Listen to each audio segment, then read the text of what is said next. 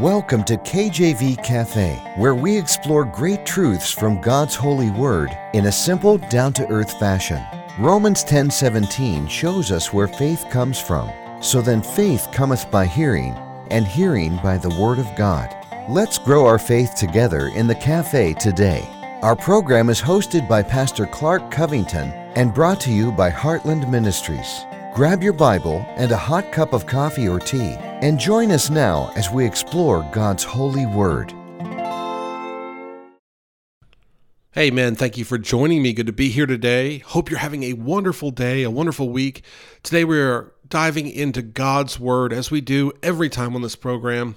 And we are looking at a very powerful verse of Scripture, one that helps us understand God's plan for humanity, one that helps us understand God's plan for us today, uh, us being those that are living on this earth, and one that helps us understand how we can have joy in such sorrowful times? How can we have joy in such sorrowful times?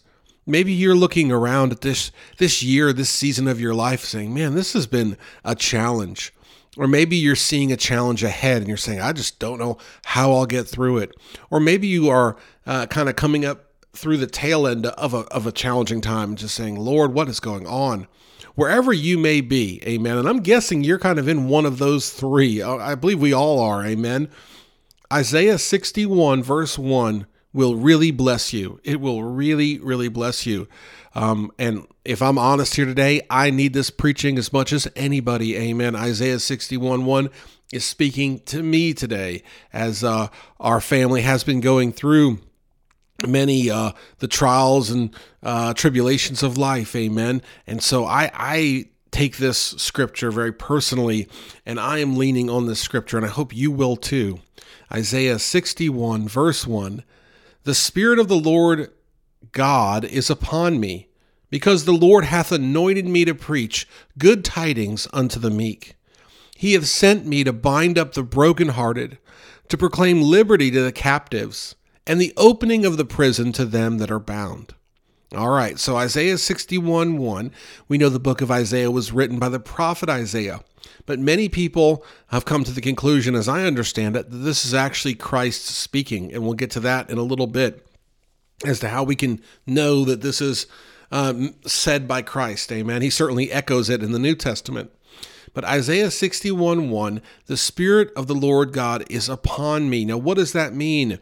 Uh, we look at the idea that if it is Christ that is the speaker here, uh, that the Spirit of God is on Christ because Christ is God. Amen. We understand that um, God and Christ are one. Amen. In fact, there's a verse uh, that I was preaching on um, yet last evening at church, and uh, the the verse is, and I'm looking for it, John 10 30. I and my Father are one. I and my Father are one. I being Jesus. Jesus and his Father are one. And so we see here in Isaiah 61, uh, verse 1, this idea that Jesus is God. Amen. Jesus is God. And so we it's important the reason you might say, okay, I know that, or why are you harping on that? But the reason why this is important is that everything that comes after our understanding that Jesus is God informs us that it is God Himself doing these things, right? And so, if we understand that Christ is God, and again, I preached to the congregation last night, many of whom have been in Sunday morning, Sunday night, Wednesday night services for as long as we can all remember, amen uh, I, I, said, yeah, Christ is God. And they're looking at me, okay, yeah, Christ is God. But now think about what that means in your life, amen. What does that mean if Christ is God? And what does it mean in Isaiah 61 1 if the Spirit of the Lord is upon him because Lord hath anointed him to preach good tidings unto the meek? What does good tidings mean? good tidings is is the gospel it's the good news uh, it's it's it's what christ came to preach and it is a truth that we can hold on to today. And what we see here is that Christ is preaching it and he's also fulfilling it. Amen. Uh, he is both the servant of the Lord, uh, and He is the Lord. Amen. He is both uh, our friend and our Savior. Amen. There's there's so much uh, multiple layers to who God is, but at the heart of it, He came to bring good tidings. Now, Oftentimes we have burdens we want to bring to the Lord and we want to say, God, why this? Why that? Help me out of this, help me out of that. But maybe the Lord wants to give us some good tidings. Maybe the Lord wants us to give us a good tiding like Isaiah 61 1 that the Spirit of the Lord is upon me, because the Lord hath anointed me to preach good tidings unto the meek. He hath sent me to bind up the brokenhearted, to proclaim liberty to the captives, and the opening of the prison to them that are bound. And so we see here again that God wants us to know He came to save, not to condemn. Amen. Christ says that in the New Testament. But the devil wants us to think, the little g God of this world wants us to think, that we are not going to be saved and that this world is all we have and we should make the most out of it and live fleshly, right? Now, the devil's called what? The author of confusion. And he is good at muddying the waters. He is good at creating confusion, uh, creating um, uh, goals and, and ideas in our life that don't line up with the Word of God putting us around people that that that have rebelled against the ways of God, uh, keeping us uh, in under the bondage of sin. When if we've been saved, we've been set free from that bondage. Amen. And we have to realize that God came to preach good tidings, that Jesus came to save the lost. Amen.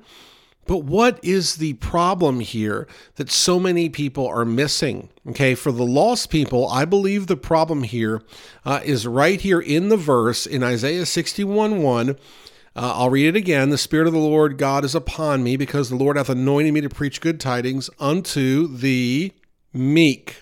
Unto the meek. So that's the first part of Isaiah 61 1. And I'm going to bring up meek. I got the computer in front of me. I'm going to bring up the definition of meek. I've done this before, amen. And we look at the definition of meek, it means quiet, gentle, easily opposed on, submissive, amen. And you can go into biblical definitions that are a little bit more, um, you know, biblically accurate.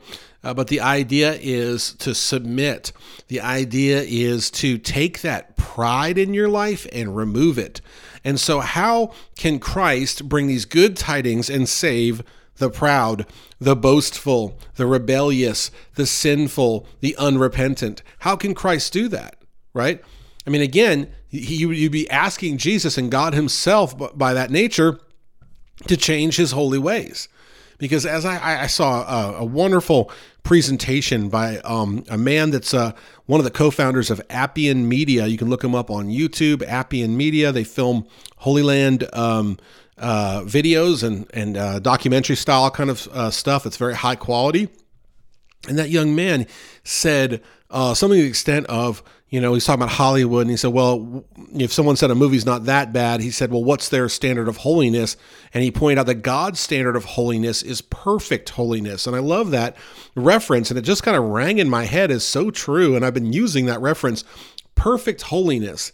So, how can you be boastful and, and, and reach God's standard of perfect holiness. How can you think you can do it on your own when only Christ is perfect and reach God's standard of perfect holiness by rejecting Christ? You cannot. And so we see here in uh, this just little part that many people may miss in Isaiah 61 1, in the first part of that verse, that the Spirit of the Lord God is upon me because the Lord hath anointed me to preach good tidings unto the meek. Unto the meek. And we understand meek being um, submissive, easily opposed on, gentle, quiet, mild. It doesn't mean weak, amen. Another example I could give is Adrian Rogers. I gave a message once. I know I quote him about every broadcast about how a horse uh, with a bridle, a horse is very strong, but with that bridle becomes meek, amen. Uh, and under control. A horse is strong, but it is under control. It's submissive. And so, what we need to do is look at the idea of submitting to the Lord. Look at the idea of realizing our sin nature and realizing our limitations. Now, some people are hard headed, aren't they? Me included, amen. I'm so hard headed. I, I was living out in the world a long time. I knew I needed to be saved. I knew the world had nothing good to offer. I'd figured that one out a long time ago. Amen. I grew up in a troubled house, a broken home, got into all kinds of problems, and I saw all the kind of the sick and disgusting aspects of sin and just the grossness of it and the wickedness of it. I knew that was no good. I said, Lord, I'm ready to be saved. I practically ran down to the uh, to to the altar to be saved when they did the altar call when the time, appointed time was. But yet I was still out in the world, and I was debating with this idea of well, could God really be calling us to a kind of holiness that forsakes the things of the world? I mean, does God really not want us to drink alcohol and not want us to curse and not go around the unclean thing? I mean, I know it sounds silly to fundamental believers, but for me at that time, it was pretty groundbreaking. I grew up in uh, outside of New York City, amen. I saw everything. I got into every kind of thing, and to me, it was like uh, unimaginable. You're just going to go ahead and forsake all of these things for God? And my pride got in the way, saying, "Well, I'm a good enough person, and you know, I, will go to church on Sundays, but don't ask me to commit to the rest of the week." Amen. And that sounds awful, but many people, that's how they live, is it not? They're living with the Bible in one hand and a bottle of beer in the other hand, and that's not Christianity. That's not perfect holiness. That's not submitting to God. God says to be of a sober mind. And you say, Brother Clark, if if I just have a little bit, that's okay. Well, I don't know if you can have a little bit. I don't know, but I know with me, I don't do anything a little bit. If you saw me, you'd say, "Well, he certainly likes to eat." Amen. I like to eat. Uh, I like, you know, I, I like sports. Amen. Catch me around a South Carolina football game, and my blood's pumping, and I'm running around. Uh, everything I seem to do, I seem to go all the way. So I can't go near that because the Bible says to be of a sober mind. And I can't go near a bunch of people that are always um, living in sin because they're going to influence me. And so I go over them, try to influence them. Hey, I can give them a gospel track, I can give my testimony, but after that, I can't be hanging around because more than likely that sinful group is going to influence me. And all of these things are meant by the devil to push us away from God. And here, Isaiah 61 1 says, uh, He came to bring good tidings tidings, the gospel message, to the meek. And so we need to get right with God. We need to realize that pride is the en- en- enemy of God. I was going to say the Bible word is enmity or warfare with God.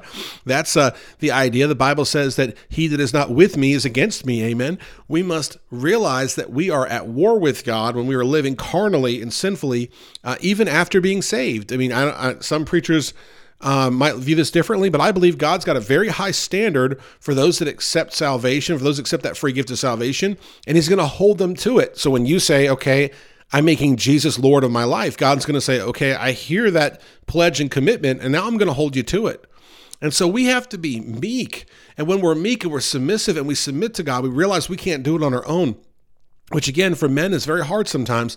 When we give that to God, He fills our life with peace and joy. And by the way, his plan is so much better than anything you could plan or I could plan ever. Amen.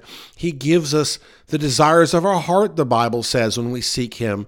Uh, he, he allows us to have joy and riches untold in heaven. Amen. We realize our eternal place is in heaven with him. So don't be sorrowful today. Don't get caught up in the anger and frustration of the day. Instead, turn to Jesus, the author and finisher of our faith, our salvation, our promise, our strong tower. Turn to Him today and lean on Him. Count on these promises. You know, look in Isaiah 61, verse 1 and then go as we will in the next episode and look uh, at Luke 4, verse 16. And understand that Jesus Christ is alive today and has made that promise to us today that He is our Lord and Savior and He will deliver us from all of the evils of this world. And He is the one that sets captives free. Yes, you may go through hard times. I'm not saying you won't, but what you can count on is the rock Jesus Christ, our solid rock foundation, to deliver you from all of those problems and to keep you until the day, the blessed hope, when He calls us home to be with Him. Thank you for listening. Take care. God bless, and amen. Thanks for listening to this episode of KJV Cafe. Have a question for Pastor Clark? Email him directly at clark at enduringpromise.org or visit kjvcafe.com and click the envelope button on the homepage. Our program is hosted by Pastor Clark Covington and brought to you by Heartland Ministries. We'll close today with Psalm 119, verses 166 through 168. Lord, I have hoped for thy salvation and done thy commandments commandments. My soul hath kept thy testimonies, and I love them exceedingly. I have kept thy precepts and thy testimonies, for all my ways are before thee.